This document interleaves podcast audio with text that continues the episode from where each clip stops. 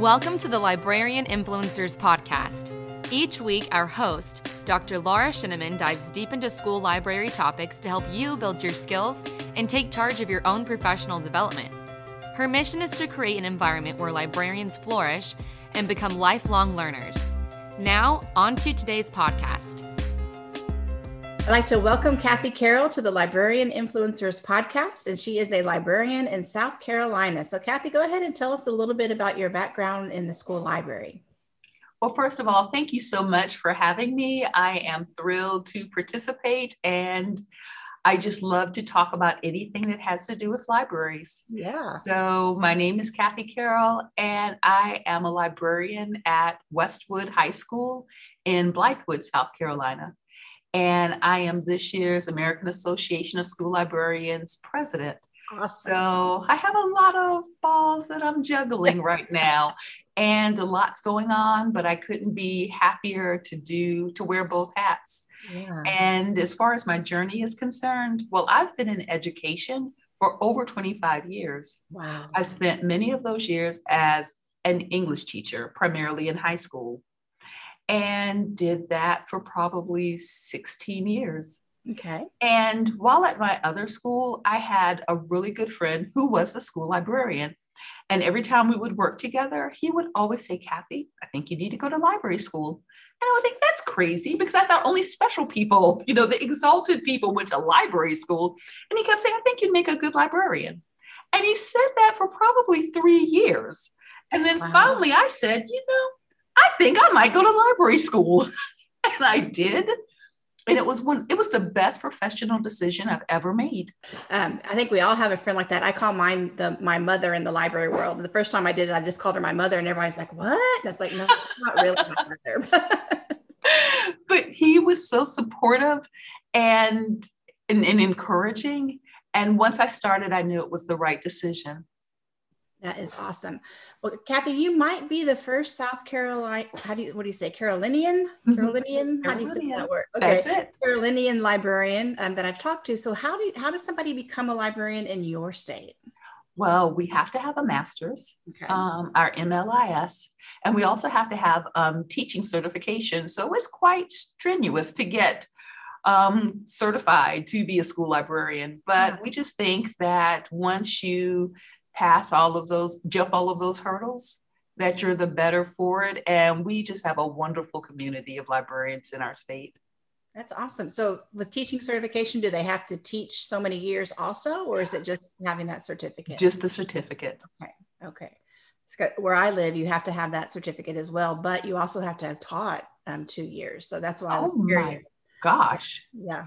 No. So it's different, but that's one thing I love on this podcast is hearing all the different state requirements because they're so different, you know, and as you listen to the person talk about it, it's like, well, that makes sense, you know, everything is working out, you know, and we're all just taking care of our kiddos and our staff where we are the best that we can. So that's awesome. All right, Kathy. So you said it's been several years now, but what do you remember about those earliest years in the library? What were they like for you? Oh my goodness. I remember that so clearly because I had been in the classroom for so many years. When I finally was in the library, I literally remember looking around and thinking, now what? Yeah. Because I was so used to having a syllabus and a daily guide and a routine and everything. And I just looked and I thought, now what? And then I realized anything is possible.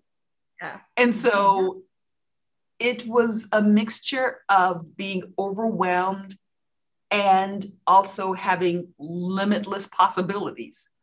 Right. And so I was kind of confused the first year, admittedly. I was confused. I mean, I was trying to implement everything I'd learned. But I was in a very fortunate position in that I had a co-librarian. Oh, yes, that would help. And he was an experienced librarian. Okay. And so I had a built-in mentor that helped tremendously. But then I was that proverbial little puppy and I thought we could do it. We could do this. And I had these grandiose plans and sometimes he would have to bring me down to earth, but other times he thought this will work. And so I think the advice that I perhaps would give newer colleagues to the profession is to be practical, but also aspirational. Okay. Because you have to manage the collection, you have to do the paperwork, you have to write those purchase orders, you have to do everything else, but you don't have to limit your desires or your wants for the kids. Yeah, that's good. Yeah, somebody I interviewed yesterday, it hadn't been released yet, but she was talking about give yourself permission to be awesome, you know, that first year, you know, and it's true because you're just so worried about, you know, what do I do? Like just do the things you know that are going to be awesome and connect with the kids and, you know, give them opportunities. So that's good. Really good. All right. Well, Kathy, go ahead and tell us like what kind of work situation are you, they're still in a pandemic. So what is South Carolina doing right now or the districts where you are? Well, I think we're in the same boat as everyone in that last March when we left. I remember even telling people, okay, I'll see you, you know, in a couple of weeks. Mm-hmm. I just had no idea. Yeah. And I remember I didn't even take a lot of things with me. And later on, I think 2 or 3 weeks later, we were given permission to go back into the building to get things. Yeah. Because we thought we were just leaving temporarily. Right. And so initially we scrambled like every other part of the country to try to cobble together a virtual experience for our students. Mm-hmm. And we still were uncertain if it's going to be long-term, short-term. Some were more trained and prepared than others. I was trying to reach out to our teachers. The response I kept getting was, I'm not quite sure what I need. Right. And then there were so many vendors and others who were so generous with providing us with information that I then felt the need to share everything that only aided in overwhelming everybody. And so it was a lot happening, but right now, and when we returned in the fall, we were all virtual. We have 3 stages, which include being virtual, hybrid, and face-to-face. Okay. We've been virtual for quite a while. Okay. I think in the last 2 months, we've been hybrid, and I do not believe that we're going to be 100% face-to-face until the fall. Okay. But you have that hope now, you know, looking at. We do. We have the hope. Oh, wow. Yeah. Somebody the other day I think it was tweeted that they had finally gone back after a year. They were allowed back in, and it felt like walking into a museum because everything was frozen in time, you know, and in my mind, I was picturing, you know, like Pompeii or somewhere, you know, where they go and they find, you know, all these bodies frozen in position or that, you know, you see like they were in a kitchen, you know, preparing a meal or whatever, but you know, this just, wow, you know, so situations are just so unique, you know, everywhere. It's just still an amazing time, even a year later, still an amazing time. So. And I have a student population of almost 1,500 students, oh, wow. And to come back and have it be empty. Oh, I bet. Except for the teachers, because initially the teachers taught virtually from the school before the students came back in a hybrid situation. Okay. So we were just here with teachers and no students. That was very surreal. Yeah, I bet. Goodness, wow.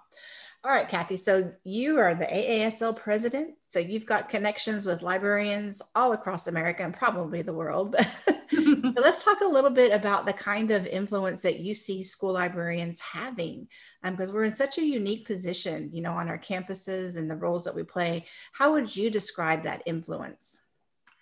Well, I am in awe of what school librarians have been able to do during this time. Mm-hmm. We actually had a town hall last night, an AASL town hall, and we have monthly town halls where we will have a specific topic and we'll have panelists and we'll discuss issues.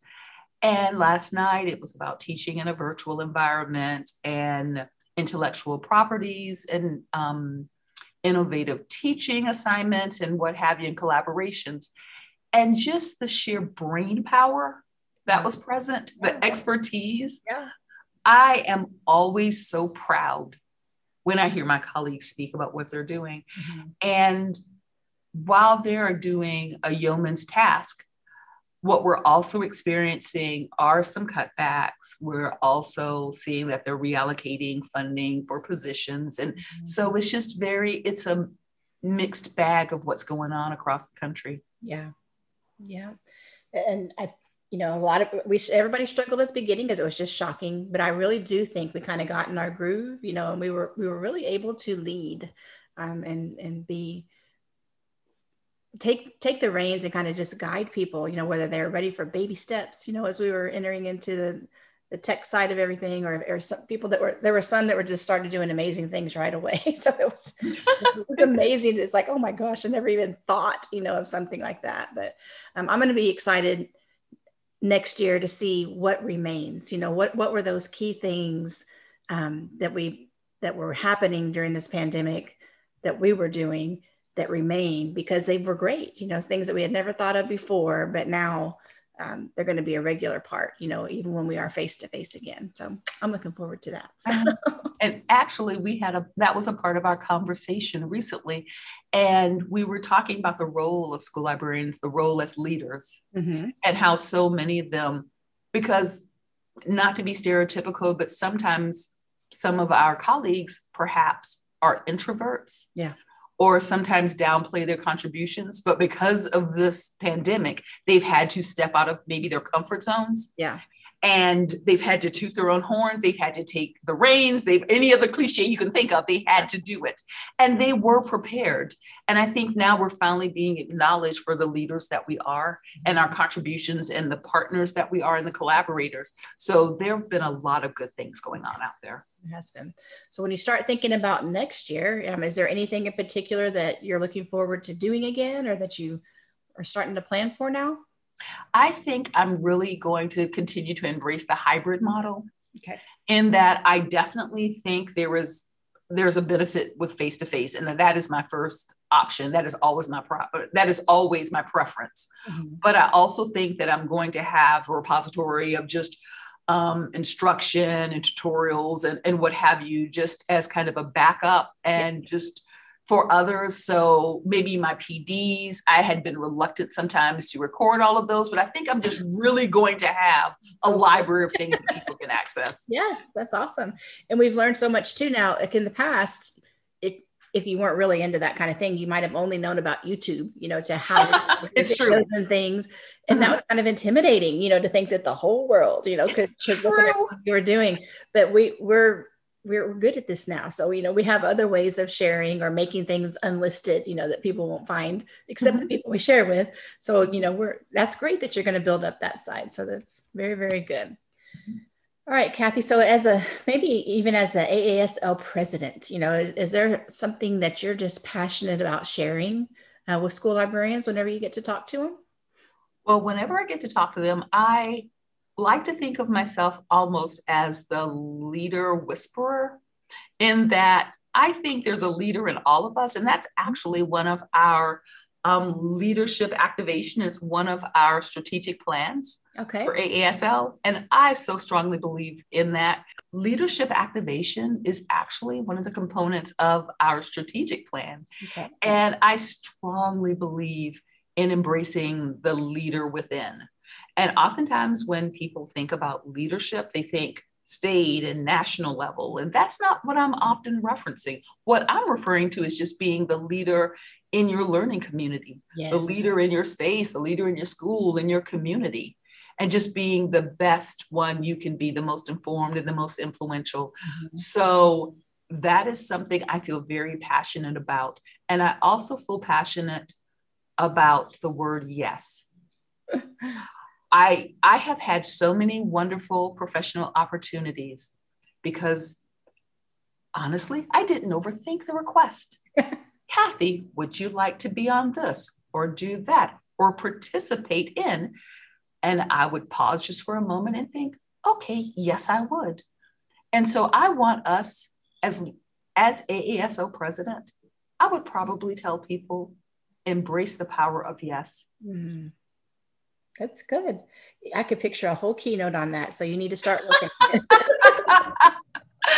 think perhaps I could, and not to your detriment, the word yes, because sometimes any good thing can become not a good thing. That's true. That is very true. Yeah. But let's not suffer from, I don't know, what's the term, imposter syndrome? Yes.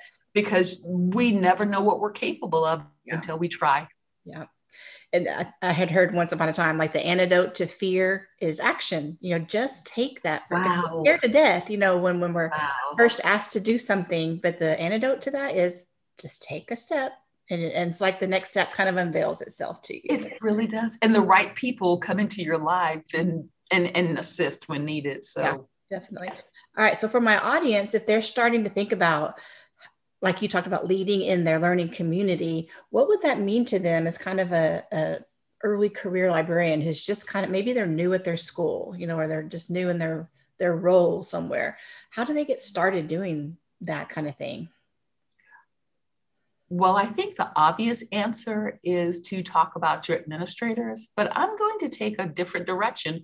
And I'm going to say, to be a leader, I think you need to really make firm connections and authentic connections with the faculty. Okay.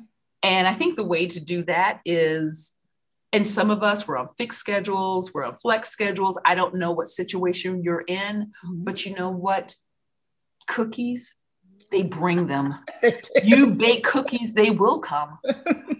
And you need to have relationships with your faculty, and you need to help them realize you're not just one more thing to check off and another task or responsibility, but that actually you're a part of the instructional vision that they have. Yes. And that you're a collaborator and a partner. Mm-hmm.